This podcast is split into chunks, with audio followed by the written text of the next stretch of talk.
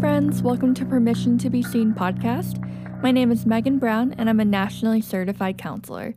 That music you just heard was created by the wonderful Aaron Chase.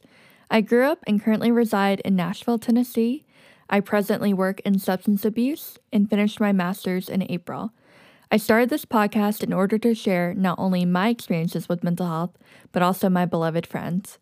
I wanted a safe space to tell stories and learn more from different perspectives in a very honest way. This podcast will share topics such as music, church, and being a minority, all related to mental health. I'll be inviting guests on each week to get a glimpse into their heart and hear their journeys on mental health as it relates to their careers, passions, and self. Permission to be Seen draws inspiration from this quote in Timothy Keller's Meaning of Marriage. To be loved but not known is comforting but superficial. To be known and not loved is our greatest fear. But to be fully known and truly loved is, well, a lot like being loved by God. It is what we need more than anything. It liberates us from pretense, humbles us out of our self righteousness, and fortifies us for any difficulty life can throw at us. The reason why I chose the name of this podcast is because, in my experience, we are all seeking and looking for belonging. It's a part of how we function as humans. So, by my friends allowing me to hear their stories with full vulnerability and authenticity, they are giving me and listeners permission to be seen. My desire out of this is to give listeners hope that they are not alone in their mental health journey and to bring a mix of lighthearted and serious conversation while sitting around a table enjoying a cup of coffee with friends. Another one of my desires is to stop the stigma of mental health and give people a place to share free of judgment. So here's part of my mental health journey. My senior year of college was when I started to pay attention to my own mental health and I began counseling at my university. I felt pretty indifferent about going, but I kind of just went because all my friends were going too. I was apathetic about college and needed somewhere to process. Long story short, they really began helping me understand myself and how to cope with my emotions a lot better. Towards the end of my senior year, my therapy sessions started focusing on my trauma with racism, but I'll get into that on a different episode. Then I graduated and began attending grad school that year in Virginia. It was the hardest semester of my life between working full time and going to school full time. I was seeing a counselor, but she was more solution focused, and that's just not my style. I could tell I was becoming depressed, so I made the decision to transfer to university in Nashville to finish my program out. Part of my grad school was devoted to learning your triggers, and that is when I decided to go back into therapy.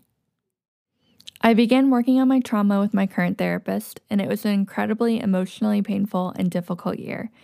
The therapy we used is called EMDR, which focuses on trauma. My therapist graciously pushed me to grow while teaching me how to be more self compassionate. I still attend therapy bi weekly and am a firm believer that if you're in the mental health field, you need a counselor. But let's be honest, everyone does, regardless of what field you're in. I've become so much more self aware and have been able to take what I've learned and apply it to my career. I'm a long way from perfect, but that's okay. I always tell my clients to trust the process. It's not always easy, and sometimes it hurts like hell, but put in the work and you'll see the results. So, now that you've heard a bit about my journey with counseling, here's why I chose it as a profession. The summer before my senior year of college, I could feel the Lord slowly tugging on my heart to take the GRE, which is an entrance exam into grad school. I was very hesitant to take it because it's a strenuous exam and it takes a lot of time and effort. But slowly and surely, the Lord was so good and He led me to take it, and I got the score that I needed to get into grad school. So, during my time in grad school, I learned a lot about myself. I was continuing to go to therapy and do my own work, while also learning about what it's like to even sit with someone in a room and hold their emotions as well. There were weeks where I felt like I was a great therapist and I was on top of the world, and there were other weeks where I questioned my ability as a counselor.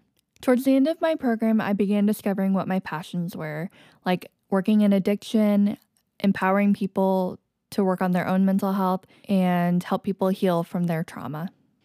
After graduating with my master's, I was so fortunate to receive a job as a counselor with my internship, even in the middle of a pandemic. And I've so enjoyed working with them this year. This is a glimpse into my life, and I can't wait to hear from my friends and walk alongside them in their journeys.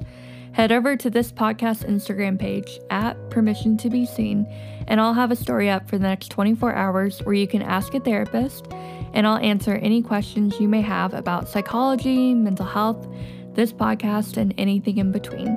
They will all be anonymous to respect your privacy. Each week, at the end of the episode, I'll be sharing resources that I highly recommend you check out.